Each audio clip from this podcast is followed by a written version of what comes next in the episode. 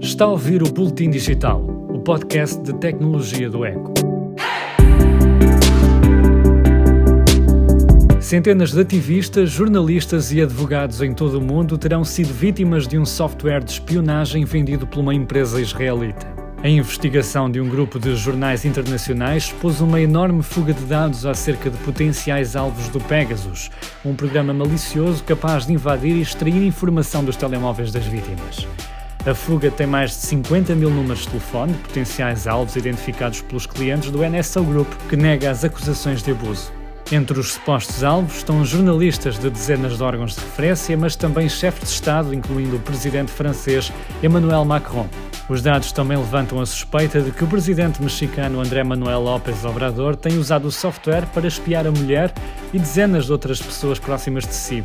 Na Europa, Viktor Orbán está a ser acusado de usar o Pegasus para espiar a imprensa húngara. A denúncia está a gerar controvérsia a nível internacional. Depois dos filmes e das séries, a Netflix quer oferecer videojogos aos subscritores. A empresa está comprometida com esse projeto e já contratou um especialista ao Facebook. Mike Verde vai liderar os videojogos da Netflix que farão parte do catálogo da plataforma a partir do ano que vem. O número de assinantes da Netflix aumentou muito com a pandemia, mas o fim dos desconfinamentos travou esse crescimento. Este ano, a empresa tem procurado novas formas de cativar a atenção das pessoas, sobretudo dos mais jovens. É isso que explica esta nova aposta da empresa de streaming.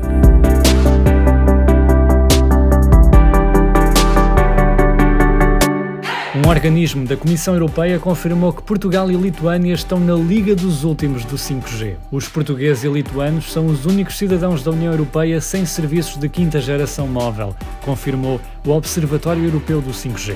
O leilão de frequências em Portugal continua sem fim à vista e o ministro Pedro Nuno Santos disse esta semana que quer que o processo acabe em breve.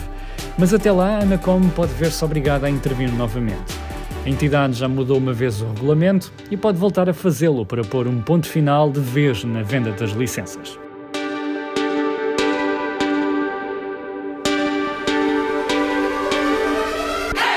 Transição para o ensino à distância em Portugal foi brusca, sem tempo de preparação e sem experiência, concluiu uma auditoria do Tribunal de Contas. O Tribunal vai mais longe e considera que a autorização do Governo para a compra de computadores portáteis para os alunos foi tardia. O Governo tem um plano para emprestar computadores a todos os alunos do país, mas tem tido dificuldades por causa da crise mundial dos semicondutores. Há falta de equipamentos disponíveis no mercado.